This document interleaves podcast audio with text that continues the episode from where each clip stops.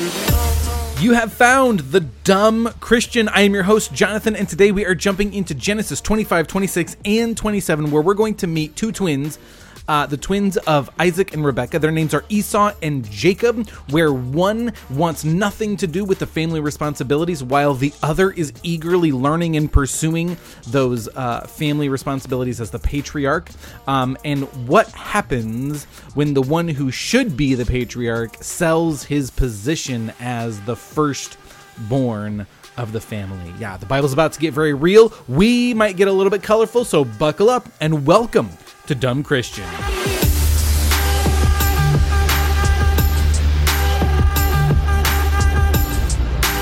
We're covering Genesis chapters 25 through 27 today. Um, but we're also going to be including some of the content of the Midrash and some Jewish tradition and some commentary. Sometimes when we read the Bible, we might think, oh, this seems a little fantastic, it seems a little magical, it seems a little outside the realm of reality. And that's fair. I think sometimes the Bible can seem a little fantastic. But Midrash is like some really Dungeons and Dragons Harry Potter shit. Like it gets it takes it up like 10 notches. And there is a difference between the Bible and the Midrash. The Midrash is commentary, right? It's like sermons about the Bible, or it's things that have been written down that wise old sages and and the legends say. And the Midrash isn't necessarily, especially in the Jewish community, considered the word of God. They take it very seriously, but it's not the revealed word of God. The Bible is, namely the Torah, the Torah, the first five books of the Bible Genesis, Exodus, Leviticus, Numbers, Deuteronomy. And um, and then the rest of the of the Jewish Bible, our the Christian Old Testament, is consists of letters that people wrote as they experienced God. Um, but the midrash is full of very colorful, vibrant things, and and is primarily used as a gap filler to fill in the gaps of the story. And so when when we add it here in Dumb Christian to fill in some of the Bible gaps, it's just for filler. It's gonna some of it's just fun, some of it's interesting. Um, but there is a very big difference between what the midrash is trying to assert happened and the the simplicity of what the Bible says happened. So be sure to read it for yourself, Genesis 25 through 27, and kind of pick and be able to pick and choose, see where we've added the contents from the midrash to fill in the gaps of the story, and we'll kind of identify them. But I want to lay that disclaimer out. I know I've said it a few times, but um, midrash is just to kind of supplement some of the story elements and and give it some more color. So that's uh, how we're going to approach these few chapters in Genesis.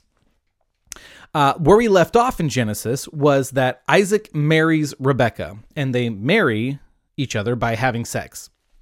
That's the way it was was done back then. But they can't conceive for 20 years. They can't have kids. And the Bible says, in a lot of English translations, it says Isaac prayed for Rebecca because she was barren. Midrash says Isaac was also sterile, and that he didn't pray for her, but he prayed with her. Together they prayed, God, heal us both, give us kids. They don't have kids for 20 years, then all of a sudden, boom, out of nowhere, they have twins. And it says, the Bible says, they wrestled in her womb, and her pregnancy was a rough one. Like it was really bad. God, why is this happening? And he says, there's two separate nations that are are being grown in your womb. But I will bless you. I'll take care of you. Just endure as best you can. It's going to suck for a little bit. So, birthday comes, and the first one that comes out, Midrash says, was fully mature. Now, this doesn't mean that he came out like a full blown man, right? Actually, what it's saying is that he came out with all the hair he would ever grow. You know, like as you grow, when you're a teenager, if you're a guy, you like look for your first armpit hair and your first chest hair, and you're like, oh, look, I'm so cool. Esau came out full blown hairy all over, like, like Hollywood hairy. Oh, what was the um the it from Addams family, just just all hair. Okay. Esau is often said to mean hairy. One of Esau's names later given in his life, Seir, means hairy, but Esau, the name itself, comes from the Hebrew root word that means handles roughly, which means he, he's he's not gentle, right? He he likes to rough house. He he's not delicate. He stomps around the house. He doesn't know how to walk lightly, and that makes a lot of sense. I've heard that um, when women are pregnant with hairy babies, it causes a lot of, uh, it feels like they're being very rough in the womb, right? And so that kind of makes sense. Let's name him handles things roughly. Um, but then as Esau was born, being born, the the, the twin um, was holding on to Esau's heel as he was also then being birthed. And they named the second son Jacob, Yaakov, which literally means heel grabber. And but it's like if you're trying to swipe somebody, like you're you're in a race and you're trying to trip them up, you kick at their heels, right? Um, or if you're in a martial arts contest, sweep at their heels, you heel grabber. The idea here is that he is actually trying to get from someone else something for his benefit. He's trying to cheat, he's trying to get ahead, he's trying to manipulate, deceive, trick. So Jacob we're going to go dumb Christian. We're going to go with Jacob means cheater. and uh, these two brothers, they're twins, but they don't look anything alike and they don't act anything alike. They are very different as they grow up. Esau is the firstborn. And the firstborn of the family in that day, in that culture, was responsible to take on the burdens and responsibilities of the family leader, the patriarch. So one day, Esau is going to be charged with taking care of and leading the family once Isaac dies. But Esau is not interested in learning the tricks and trades of the family. He just wants to get out and sow his wild oats. He wants to be in the wilderness. He always likes camping and hiking and hunting, and he just wants to be in the woods. Midrash tells us Isaac admires this quality in Esau even though really what Esau is doing is neglecting the responsibility of learning how to be a godly, righteous, honorable patriarch that leads his family, takes care of, provides for, protects, right?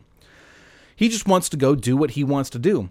And so instead of going to class, he would always look for opportunities to make excuses and escape to get out into the woods.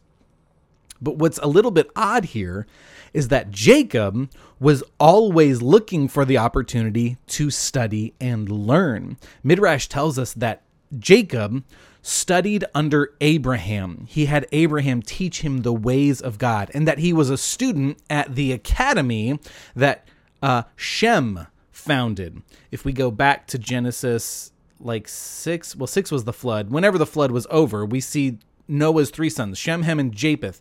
Shem is regarded as the most righteous of Noah's sons, and legend says Shem founded an academy where he could teach people about Yahweh God. The Midrash says Jacob attended that academy, studied under Abraham, let his father Isaac teach him the ways of being a good father, and Jacob really was this like super nerd to learn how to be godly and to lead a family. Just always in a book, right? Studying and and learning. when they're about 15, 16, 17, somewhere in there, the math gets a little funky. Abraham dies. And the Midrash tells us that the day Abraham died, Jacob and Esau are handling the situation both very, very differently. Jacob immediately goes to start cooking a Jewish traditional meal that is is fed to mourners at a funeral, people who are mourning the loss. Um, it's a, a stew of lentils, and there's a whole lot of like tradition and layers that go on with why this was the meal that you would eat when you were mourning the loss of a loved one.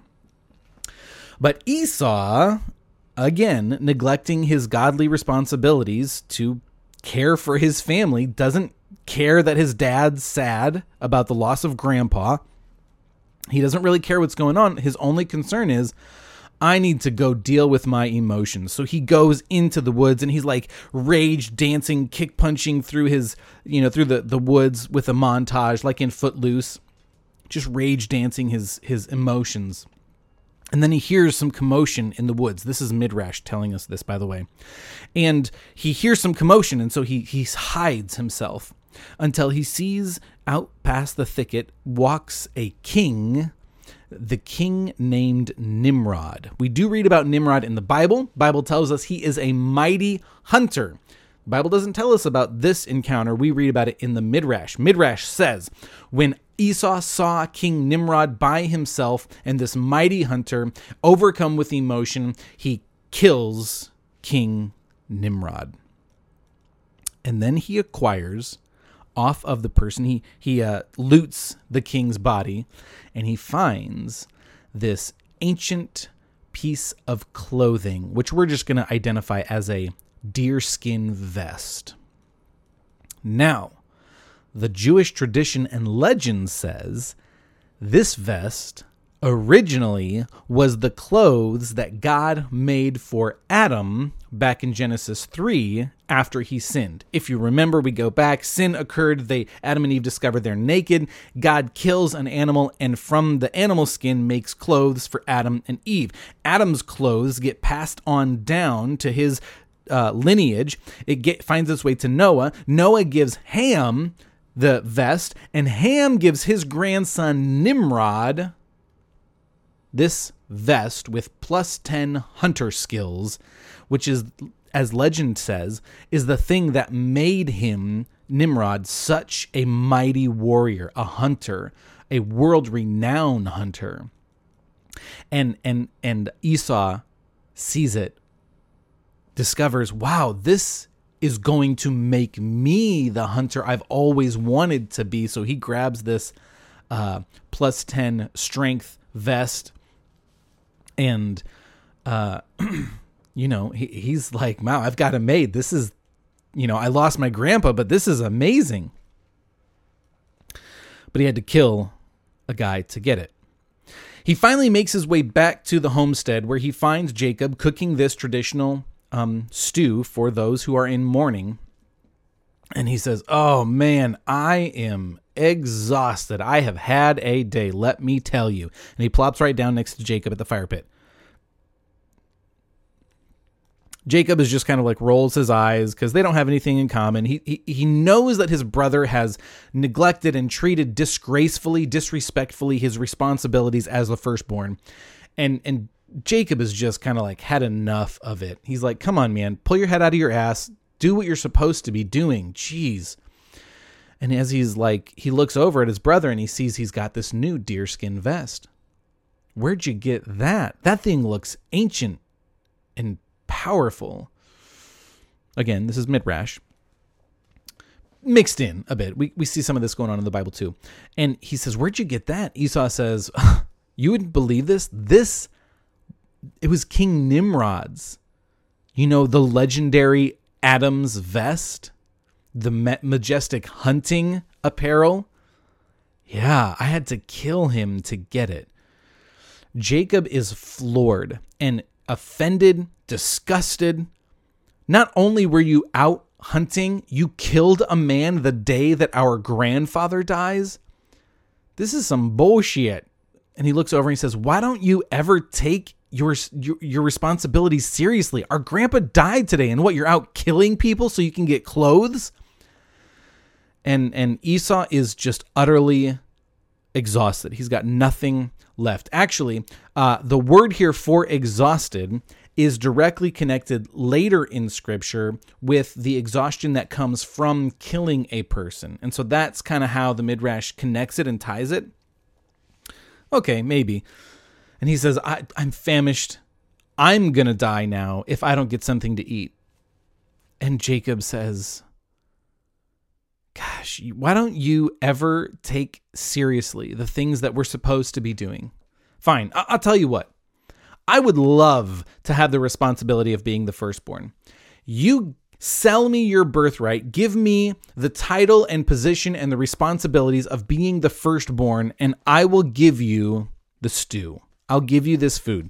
And Esau says, Well, I'm about to die anyway, so take it. I really don't care. I've got my magic hunter's vest. I am set for life. You, I'll gladly let you take the responsibility and the title of the firstborn. The responsibilities of the firstborn, yes, eventually to be the patriarch, but you are responsible to spiritually lead and teach the family about God. You also have to provide, take care of but in addition to all that, there is a significant inheritance that comes with being the firstborn.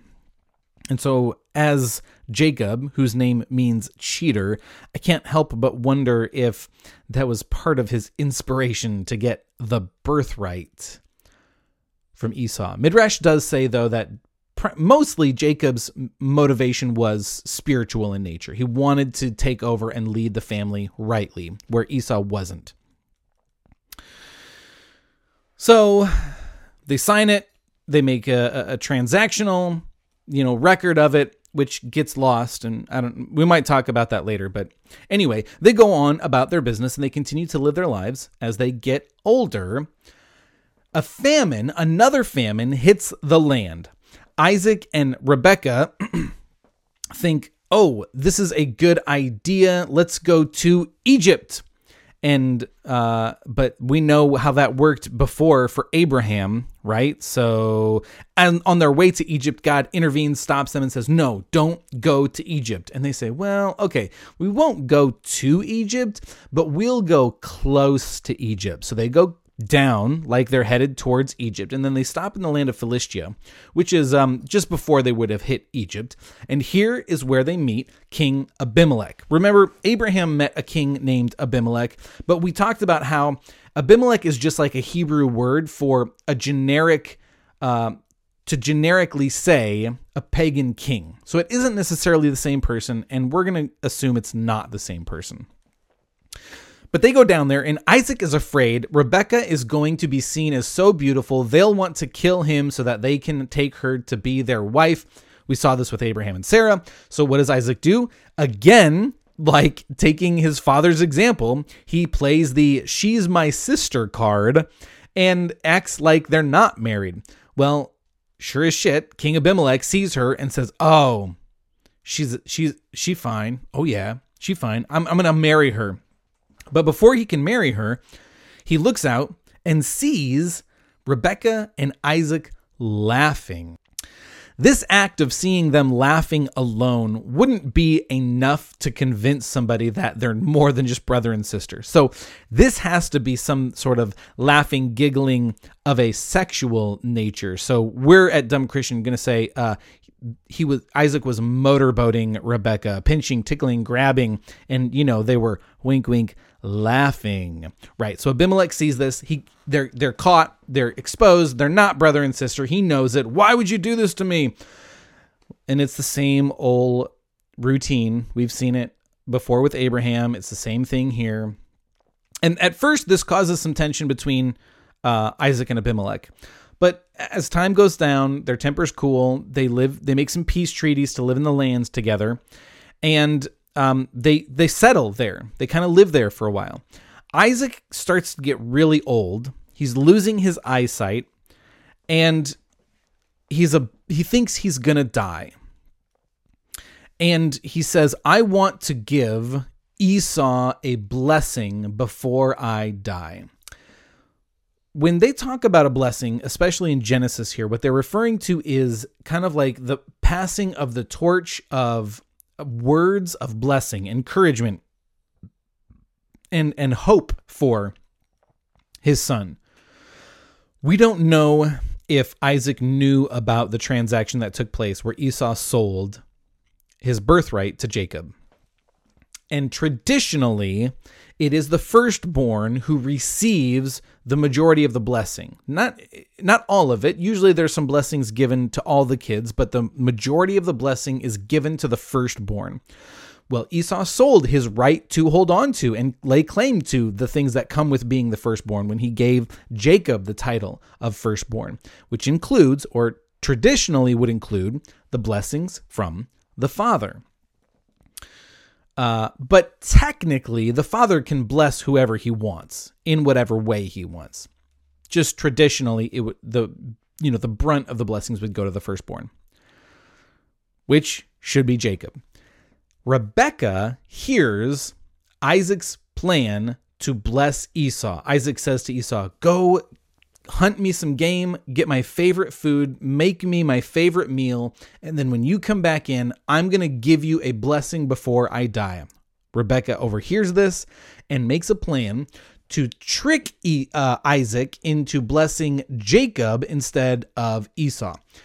Isaac loved Esau.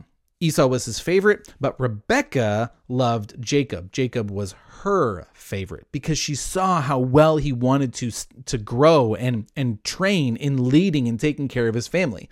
And that was the quality that she admired in her son. So she wants Jacob to be blessed, makes a plan. Jacob, come here. I made your father dinner, the, his favorite dinner. So why don't you wear this goat skin so you feel hairy, just like your brother Esau, and it'll trick your dad into thinking you're Esau so that he will bless you instead of your brother. Jacob's like, I don't know, this is going to work. It's weird. But he does it. He follows through. He goes in, and sure enough, Isaac buys it and he blesses Jacob, thinking Jacob is Esau. And this is important because Isaac gives all the blessings to this son. He thinks is Esau. So in his mind, he's blessing Esau. Later, after Jacob leaves, Esau finally does come and brings a meal, says, All right, dad, uh, here's your meal. Isaac freaks out. Who are you? I remember Isaac is blind, so he can't see, and he's he's old, so his his hearing's going, and they don't have hearing aids. It's me, your son. And Isaac, no, I gave all of your blessings to Jacob. Esau says, Father, are there no more blessings even for me? And Isaac says, No. What that means is that Isaac had no intention of offering Jacob any blessing whatsoever. And that's never really sat well with me.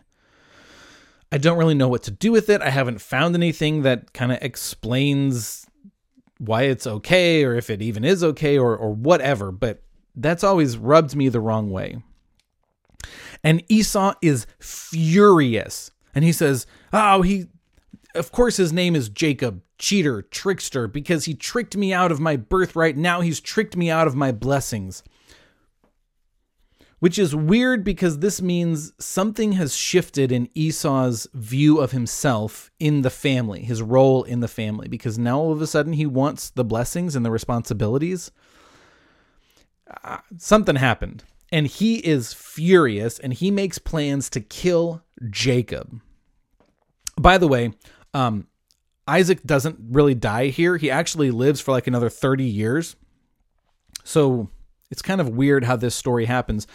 But it's also a little interesting because this is pretty much the last we hear of Isaac. There's just a few chapters that talk about this significant patriarch, Isaac, who is part of building this nation um, from the descendants of Abraham.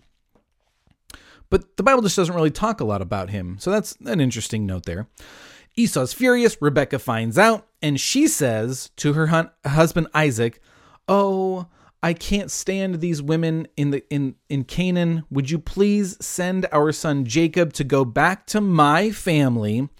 Um, remember that's where Abraham sent Eliezer back to his family to go get a wife for Isaac. That's where he found Rebecca. Now, Rebecca is saying, Let's send Jacob back to my family to find a wife. Rebecca sends Jacob away not because she really wants to give him a wife from her family, but she's trying to save her son's life from Esau because Esau says, Oh, once my father dies, I'm going to kill Jacob.